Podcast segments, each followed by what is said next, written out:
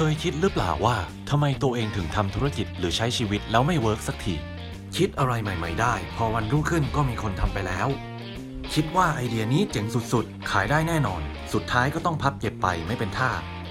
แล้วเคยอยากลองมาเปลี่ยนมุมมอง มาคิดเช่นนี้ดูบ้างไหม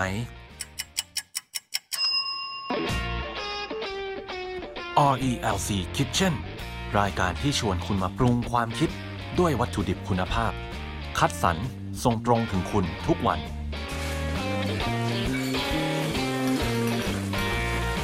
ค่ะ สวัสดีค่ะ คุณผู้ฟังขอต้อนรับเข้าสู่ IELC Podcast ค่ะ IELC Kitchen ค่ะ รายการที่ชวนคุณมาปรุงความคิดด้วยวัตถุดิบสดใหม่ ส่งตรงถึงคุณทุกวันจันทร์ถึงศุกร์กับดิฉันพัฒนาพัฒนาพิบูลค่ะ และกับผมเชนคมปัญญาเอกวานิชครับ และเช่นเคยกับแขกรับเชิญประจำรายการของเราค่ะ อาจารย์หนิงค่ะ สวัสดีค่ะท่านผู้ฟังสวัสดีค่ะพัทาสวัสดีค่ะเชน สวัสสวัสดีดีครัค่ะบอาจารย์ค่ะเผื่อทุกคนจะลืมชื่อข้าพเจ้านะคะ จิตตาพรศรีบุญจิตนะคะ อีกรอบหนึ่งค่ะ เชิญค่ะ ค่ะ อาจารย์สำหรับ episode นี้นะคะเอ่อเราถือว่าเรายังอาจจะขออนุญาตเอ่อตามกระแสหรือว่าอยู่ในสถานการณ์ที่คนในสังคมหรือว่าภาวะทางเศรษฐกิจที่ได้รับผลกระทบจากเอ่อไวรัสโควิดหรือว่าไวรัสโคโรนาค่ะที่ที่เราทราบกันดีนะคะ ซึ่งในสถานการณ์เช่นนี้ค่ะ โดยเฉพาะในภาคธุรกิจที่ได้รับผลกระทบเอ่ออาจจะทั้งโดยตรงแล้วก็โดยอ้อมจากจากความความยากลำบากเช่นนี้ค่ะอาจารย์ทีเนี้ยในช่วงเหตุการณ์ที่ผ่านมาก็จะหลาย ๆ ท่านก็จะเห็นว่าเกิดสถานการณ์ที่มีทั้ง ธุรกิจที่ปิดกิจการลง หรือว่าธุรกิจที่เริ่มที่จะเห็นว่าเลิกจ้างพนักงาน อาจจะทั้งชั่วคราวหรือว่าไม่มีกำหนดนะคะอาจารย์ทีเนี้ยก็เลยอยากจะชวนคุณผู้ฟังมาลองคิดเช่นนี้ผ่านมุมมองของอาอาจารย์หนิง หรือว่าผู้ช่วยศาสตราจารย์จิตาพรดูค่ะอาจารย์ อย่างกรณีที่เราจะเห็นกันได้ได้ชัดอะค่ะอาจารย์ก็คือที่พัดเจอก็เรื่องของการปิดกิจการ ลงไปเลยอะค่ะอาจารย์ คือเลือกเลือกที่จะใช้ใช้วิธีการเหมือนกับคัดทุกอย่างหรือว่าหยุดทุกอย่างก่อนที่จะสูญเสียไปมากกว่านี้ค่ะอาจารย์ อาจารย์คิดว่าบางบางอย่างที่พัทาพูดมาเนี่ยเขาอาจจะปิดชั่วคราว แต่ว่าปิดให้บริการโดยไม่มีกำหนดอย่างนี้มากกว่าใช่ค่ะเนี่ยใช่ไหมคะไม่อ่าอาจารย์เอ่อตอนนี้คือไม่ใช่เฉพาะแค่เรื่องของของไวรัสหรอกแต่ว่ามันเป็นความหดหู่ ทางด้านเศรษฐกิจด้วยนะคะคิดว่าตอนนี้ทุกคนก็หดหู่ท้อแท้หมดกำลังใจไม่ว่าเศรษฐกิจก็ดีไม่แล้วก็ยังมาซ้ำเติมด้วยโรคร้ายอีกแบบนี้นะคะ ทุกคนก็แพนิคบางคนก็เอ่อปิดกิจการโดยไม่มีกำหนดครับ ทางที่ดีนะ คืออาจารย์เชื่อว่ามนุษย์เนี่ยชอบเออสิ่งที่เรียกว่า คือมนุษย์ชอบหลายอย่าง หนึ่งในนั้นเนี่ยก็คือความแน่นอนค รับอะเพราะฉะนั้นแล้วถ้าปิดกิจการโดยไม่มีกำหนดหรือเลื่อนอะไรโดยไม่มีกำหนดเนี่ย มันจะทำให้ผู้บริโภคหรือว่าเอแขกของเราจะรู้สึกว่าเอหมดหวัง แต่ว่าถ้าเราบอกว่าปิดเราต้องมีมีกำหนดการของเราเอง เช่น ปิด 30 วันเพื่อควอรันทีน แล้วก็ปิดอีก 15 วันเพื่อติดตั้งงานระบบ แล้วจะเปิดบริการใหม่อีกทีนึงไม่เป็นไรนะครับ แต่ว่าไม่ไม่ใช่ว่าปิดโดยไม่มีกำหนดไม่ครับไม่ไม่ได้อย่างเงี้ย หรือถ้าเกิดว่าเรายังไม่มี action plan ซึ่งจริงๆแล้วมันต้องมี action plan อย่างน้อยเราต้องบอกว่าเออเราจะติดต่อกลับไปหาท่านที่เคยจองเอาไว้แล้ว หรือเออเคยซื้อตั๋วมาแล้วอะไรก็แล้วแต่ทุกๆ 15 วันเพื่ออัปเดตสถานการณ์ แต่ว่าโดยไร้กำหนดเป็นสิ่งที่ไม่ดีเสมอ ครับ มันทำให้คนเราไม่สามารถที่จะวางแผนอะไรได้ ยิ่งเกิดความแพนิคเข้าไปใหญ่ แล้วเมื่อเกิดแพนิคเข้าไปใหญ่เนี่ยก็จะไม่กลับมาใช้บริการเมื่อสถานการณ์ฟื้นฟูขึ้นมาได้ บวกกับว่าก็ไปหาเจ้าอื่นที่ทำให้เขารู้สึกไม่แพนิคอ่าอันนี้เป็นคำถามแรกของของเรานะค่ะประธาอาจารย์เพราะเพราะฉะนั้นอันนี้คือไม่เชียร์เลยอย่างน้อยต้องมีกำหนดการครั้นว่าถึงเวลาอีกสิบห้าวันค่ะ ที่สามารถติดตั้งระบบได้ ซึ่งจริงเราเราควรทำตาม commitment แต่จะบอกว่าขอเลื่อนกำหนดการในการติดตั้งเพิ่มอีก 3 วัน คิดว่าคงไม่มีใครว่า แต่ว่ามันต้องมี deadline น่ะอาจารย์เป็นคนที่เชื่อว่าต้องมี deadline มันทำให้เรารู้สึกเอ่ออุ่นใจยกตัวอย่างเช่น ถ้าเราจะเลื่อนสอบแล้วบอกเด็กว่าเลื่อนสอบโดยไม่มีกำหนดการ มันมันมันวางแผนจะไปเที่ยวก็ไม่ได้ค่ะครับเอ่อจะนอนอยู่บ้านก็ไม่ได้ จะทำอะไรก็ไม่ได้ มันแพนิคไปหมด แต่ถ้าบอกว่า เอ่อจะสอบภายในวันที่อีกสามสิบวันข้างหน้าก็ยังได้นึกออกไหมครับประมาณเนี้ยคือกำหนดไปเลยดีกว่า อันเนี้ยค่ะเป็นเป็นการเรียกความเชื่อมั่นให้กับผู้บริโภคด้วยค่ะ เหมือนกับเวลาเราโทรศัพท์แล้วเราบอกว่าเออยังคุยไม่ได้เดี๋ยวโทรกลับกับยังโทรเออยังคุยไม่ได้นะ แต่ว่าขอเวลาอีกสิบห้านาทีเดี๋ยวโทรกลับ อันไหนดีกว่ากันน่ะ15เออสิบห้านาทีอยู่แล้วถูกก็ป่ะใช่ไหมคะอะข้อถัดไปเลยจ้ะค่ะอาจารย์ก็มีอีก กลยุทธ์หนึ่งที่เห็นค่ะอาจารย์ก็คือเรื่องของการดั้มราคาค่ะอาจารย์ โดยเฉพาะธุรกิจที่เกี่ยวข้องโดยตรงกับทั้งท่องเที่ยวหรือว่าการขนส่งอย่างเงี้ยค่ะอาจารย์เอ่อที่มวลมากนะอ่าใช่ใช่เอางี้ดีกว่า อาจารย์พูดอย่างนี้ว่ามันแก้ไขปัญหาที่ต้นเหตุหรือเปล่า คือคนที่จะบินก็บินอยู่แล้วเปล่าใช่ไหม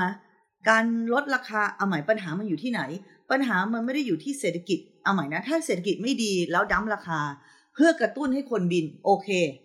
อันนี้อีกเรื่องหนึ่งนะครับเอ่อแต่ว่าถ้าเพราะว่าขายได้ประมาณครึ่งลำก็ดีกว่าขายอะไรไม่ได้เลย ในกรณีที่เศรษฐกิจดีนะเอ่อเศรษฐกิจไม่ดีผู้ผิด แต่ถ้าเกิดว่าคนไม่บินเครื่องบิน เพราะว่าไม่ได้อยากไปเที่ยวแล้ว เพราะว่ากลัวในเรื่องของเอ่อไวรัสโควิดตัวนี้ดั้มราคาก็ไม่ช่วยอะไร ถูกป่ะป่ะอ่าเพียงแต่ว่าเราต้องบอกเขามาตรการว่ามาตรการของ เอ่อเครื่องบินเรามีมาตรการอะไรบ้าง เช่นเปลี่ยนเบาะนู่นนี่นั่น9รอ9อะไรก็ว่ากันไป สร้างความมั่นใจให้กับทุกคนได้ แล้วก็ลดราคาเพื่อความเห็นใจเพื่อที่เขาจะไปซื้อหรือเราจะซื้อประกัน เมื่อเมื่อสักครู่ไม่ใช่เมื่อสักครู่เมื่อวานนี้อาจารย์เจออันหนึงคนเริ่มออกมาขายประกันสุขภาพครับเอ่อของโควิดเอง ซึ่งก็อาจารย์ก็ให้ทางบริษัทซื้อด้วยนะ ซึ่งราคาไม่แพงเลย เดี๋ยวสักครู่นะ เดี๋ยวอาจารย์หา ในนี้นิดนึงว่าเป็นของใครสักครู่นะคะ ซึ่งอาจารย์ว่าอันเนี้ยถ้าเกิดว่าสายการบินจ่ายตังค์นะเบี้ยเบี้ยเบี้ยเป็นหลักร้อยเอง อันนี้ของวิริยะประกันภัย ซึ่งเบี้ย 299 บาทเริ่มต้นนะ แล้วก็ cover ว่าในกรณีที่เราไม่สบายจากเรื่องนี้เราได้ค่า เพราะมันแพงนะ ในการที่จะไปตรวจสุขภาพเรื่องแบบนี้ถูกก็ป่ะครับถ้าแบบนี้ อะอาจารย์ว่าซึ่งรวมอยู่ในแพ็กเกจของเอ่อตั๋วเครื่องบินค่ะแถมให้เลย อย่างเงี้ยค่ะเป็นต้นบวกกับมาตรการที่สร้างความมั่นใจให้กับเขาค่ะเอ่อแล้วก็ทำให้ดูอาจารย์ว่า อันเนี้ยเป็นสิ่งที่จะเรียกความมั่นใจได้มากขึ้น ถูกไหมล่ะ ครับใช่ไหมเช่น จะมีการนอกจากว่าตรวจพาสปอร์ตตรวจเอ่อบัตรตั๋วเครื่องบินตรวจ ID การ์ดแล้วก็ ตรวจไข้หวัดขอใบรับรองนู่นนี่นั่นอะไรก็แล้วแต่ที่มันทำให้เรียกความมั่นใจมันน่าจะดีกว่าแค่ dump ราคา เพราะว่า dump ราคาไม่ได้ช่วยให้คนหายกังวลเรื่องไวรัสค่ะครับแต่ถ้าเกิดเศรษฐกิจไม่ดีอีกเรื่องหนึ่งนะกระตุ้นให้คนยังไปท่องเที่ยวอะอันนั้นอีกเรื่องหนึ่งถูกไหมคะอะครับขึ้นอยู่กับว่าดั้มราคาไปเพื่อกรณีไหน อันนี้ก็เอ่อแต่อาจารย์เป็นคนที่ไม่เชื่อว่าดั้มราคาอย่างเดียวจะช่วยทุกอย่างได้ มีคำถามหนึ่งครับอาจารย์ ผมเชื่อว่ามีมีผู้ประกอบการหลายรายเลยครับ ที่พอเจอกับสถานการณ์ของโควิด อย่างเงี้ยครับทำให้กลุ่มลูกค้าเขาเนี่ยครับหายไป สิ่งที่เขาทำก็คือเขาก็อยู่เฉยๆครับ คือยังไม่ปิดกิจการนะครับ แต่อยู่เฉยๆแล้วก็รอให้สถานการณ์ดีขึ้น ไม่ได้ลงทุนเพิ่มหรือว่าไม่ได้ขยายหรือว่าไม่ได้ทำอะไรเลย อาจารย์พอจะมีมุมมองไหมครับ ว่าสำหรับผู้ที่ทำแบบนี้ครับเขาควรจะคิดเช่นไหนถึงจะเวิร์กครับอ่า อาจารย์เป็นคนที่เชื่อว่าอยู่เอ่ออยู่เฉยอยู่เฉยๆแล้วไม่ทำอะไรเลยไม่ได้นะคะเอ่อมันต้องทำอะไรบางอย่างเอ่อการสวดมนต์ภาวนานั่งสมาธิเป็นสิ่งสำคัญนะการ take a step back ก็เป็นสิ่งสำคัญ การนั่งสมาธิสวดมนต์ภาวนาก็ถือว่าไม่อยู่เฉยๆนะครับการที่ถอยหลังกลับมาแล้วก็มองใหม่ว่าต้องทำยังไง ก็ไม่ได้แปลว่าอยู่เฉยๆนะครับแต่ว่ามันมีลูกค้าที่เอ่อ อาจจะไม่เกี่ยวข้องเลยกับไวรัสอันนี้ เช่น เรามีร้านอาหารหรือมีร้านนวดอยู่ที่เชียงใหม่ ครับ ลูกค้าส่วนใหญ่เป็นชาวจีนสมมตินะ แล้วเราก็เอ่อนักท่องเที่ยวชาวจีนหายไป เราก็อยู่เฉยๆของเราแล้วแต่ว่าใครจะ walk in อาจจะเป็นฝรั่งหรือว่าอาจจะเป็นคนไทยเหรอ มันก็ไม่น่าจะใช่ ถูกก็ป่ะครับมันก็ต้องมีทางคิดอย่างอื่นที่จะทำได้อะฉวยโอกาสด้วยซ้ำถ้าเป็นร้านอาหาร ในกรณีที่คนไม่อยากจะออกมาข้างนอก เพื่อที่จะทานอาหารแล้วก็มีความเสี่ยงต่อจานช้อนส้อมหรือว่าอากาศทำไมเราไม่เอ่อ deliver มีบริการ delivery โดยที่เรามีมาตรการใส่ถุงมือคือโชว์ให้เขาเห็นเลยผู้บริโภคว่าเรา delivery แบบสะอาด หรือใส่ถุงที่มันแบบถุงซ้อนถุง แต่ถุงซ้อนถุงเอาเฉพาะถุงเล็กที่อยู่ข้างในไปให้ผู้บริโภค แล้วก็กล่องข้างนอกก็คือเอ่อเป็นตัวป้องกันอีกทีหนึงครับ อะไรแบบเนี้ยมันมันทำได้ มันมันมีทางที่มันจะทำได้อยู่แล้วส่วนเรื่องร้านนวดก็เช่นเดียวกัน ถ้าเราไม่สามารถให้บริการนวดได้ แต่เราให้บริการเอ่อพวกอุปกรณ์นวดได้ไหมขายอุปกรณ์นวดนวด at home ขึ้น YouTube แล้วก็สอน แต่ละคนว่าจะต้องนวดตัวเองนวดยังไง แต่ใช้น้ำมันของเรานะ ใช้ยาหมองของเราอะไรก็ว่ากันไป มันก็มีทางเช่นเดียวกัน หรือไม่อย่างนั้นแล้วก็อาจจะต้องเปลี่ยนจาก เอ่อเป็นหรือไม่ก็ต้องทำห้องใหม่ บอกว่าเมื่อทุกคนเดินเข้ามาเจออินฟราเรดควอรันทีนกันเรียบร้อยแล้ว ต่อไปนี้ก็คือมีแค่หมอนวดกับเรา เราไม่นวดห้องรวมครับซึ่งก็คือเพิ่มห้องนวด เอ่อแล้วก็เปลี่ยนเตียงจากคนอาจจะไม่นวดน้ำมัน ก็เปลี่ยนเตียงจากห้องที่เป็นนวดน้ำมันมาเป็นนวดอะไรนวดไทยก็ได้ครับอะไรแบบเนี้ย หรืออาจจะพยายามขายเอ่อลดราคาให้คนบอกว่านวดนวดห้อง private room อะที่เขาอยู่กันสองคน อ่า แล้วก็แอร์ก็มีเครื่องกรองอากาศอันใหม่ทำให้ดูเลย เป็น physical evidence แบบเข้ามาปั๊บเปลี่ยนไส้กรองนู่นนี่นั่นมีเครื่องกรองอากาศ เพิ่มเข้าไปไม่ใช่แค่แอร์อย่างเงี้ยมันทำได้ อาจารย์ก็เชื่อว่ามันมันดีกว่าอยู่เฉยๆอะครับ อ่า หรือเอ่ออะไรอะ มันมีทางอะเอ่ครับอจะกำลังจะคิดถึงเรื่องแท็กซี่แท็กซี่เอง แท็กซี่เองก็เหมือนกันถ้า แท็กซี่ไปติดตั้งไอ้เจ้าพลาสติกอะที่มันกั้นระหว่างคนขับกับตัวเราครับนึกออกไหมคะอ่าอันนั้นก็เป็นอ่ามาตรการขั้นต้นอะเอาอย่างนี้ละกันนึกออกไหมคะ ไปหุ้มเบาะด้วยพลาสติก uncomfortable นะ ไม่ครับไม่สบายนะ แต่ว่ามันยังรู้สึกว่าเราพ่นแอลกอฮอล์นู่นนี่นั่นได้ได้มากกว่าเดิม มันไม่ใช่เบาะที่เชื้อโรคมันอยู่ในในผ้าแบบเนี้ย มันทำได้ค่ะ มีอย่างอื่นอีกไหมคะ มี เห็นลิสต์มากันหลายรายการ ยังขออีกหนึ่งคำถามค่ะอาจารย์ว่าคิดเช่นนี้ดีหรือเปล่าค่ะอาจารย์ คือมีหลาย ๆ ธุรกิจค่ะอาจารย์ที่เราจะเห็นว่าเขาอะโอเคเขายังยืนหยัดที่จะเปิดกิจการต่อ แต่ทีเนี้ยเขาเลือกใช้วิธีในการขอลดต้นทุนอย่างเช่นเรื่องกรณีที่มีผู้เช่าในศูนย์การค้าค่ะอาจารย์ ขอให้ทางศูนย์การค้าช่วยอ่าเวฟค่าเช่าหรือว่าลดค่าเช่าลงครึ่งหนึ่งอย่างเงี้ยค่ะอาจารย์ อาจารย์ว่าเป็นสิ่งที่เอ่อทางศูนย์การค้าเองเอ่ออาจจะอย่างนี้เบื้องต้น ถือว่าทางศูนย์การค้าเองทำได้ถูกต้องนะ คือบรรเทาเยียวยา แต่ว่าทางศูนย์การค้าควรที่จะถามผู้เช่า ว่าค่าเช่าที่ลดไปเนี่ย ท่านเอาไปทำอะไร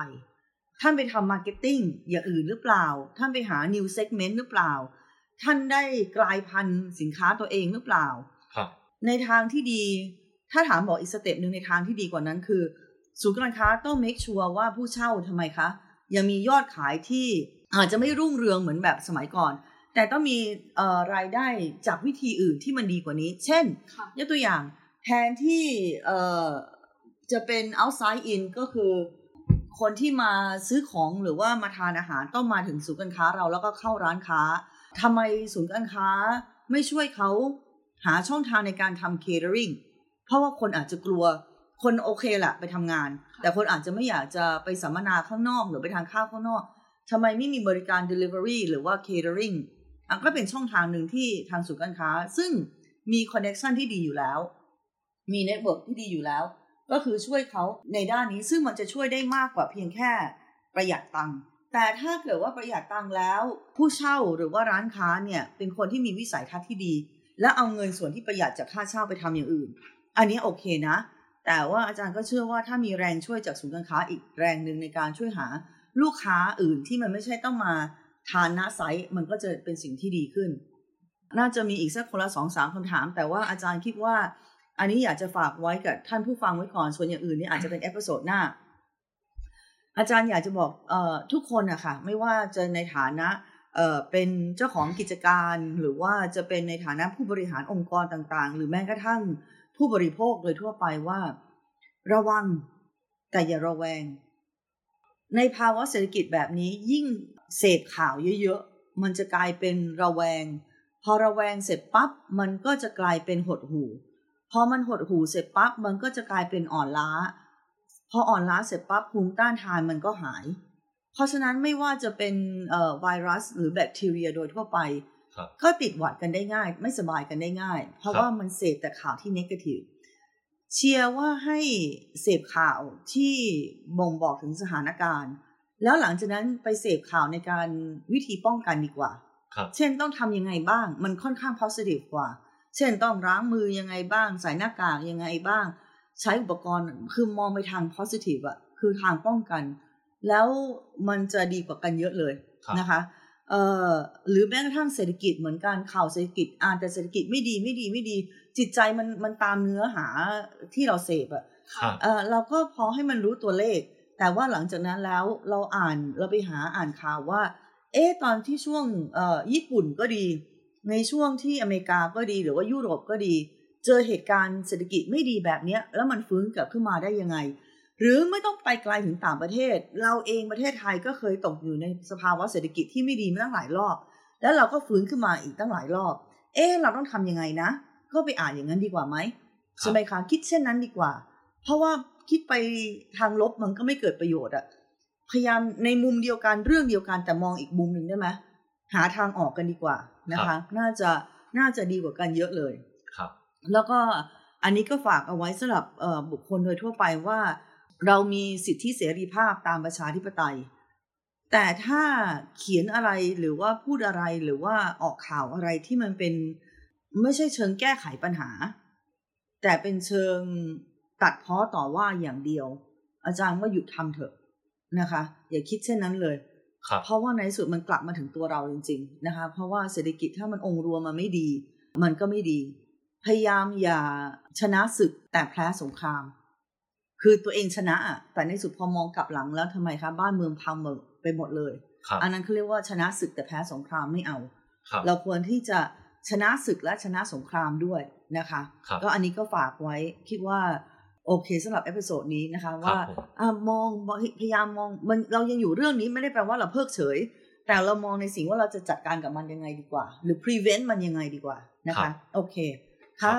ก็ขอบคุณอาจารย์จิตตาพรครับ ที่ชวนทุกท่านครับมาคิดเช่นนี้ครับ แล้วก็ชี้ทางออกให้ทุกคนได้เห็นกันครับ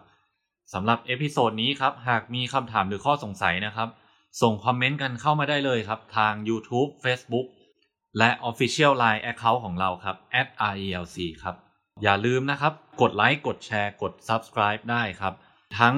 YouTube Channel ครับ Spotify ครับ Apple Podcast ครับ และช่องทางอื่นๆ อีกมากมายครับผม ก็สำหรับวันนี้ครับ ขอลากันไปก่อนครับ แล้วเดี๋ยวพบกันใหม่ใน episode หน้า สวัสดีครับ สวัสดีค่ะ สวัสดีค่ะ RELC We Make Things Happen สำหรับวันนี้ขอลาไปก่อน แล้วพบกันใหม่ สวัสดีครับ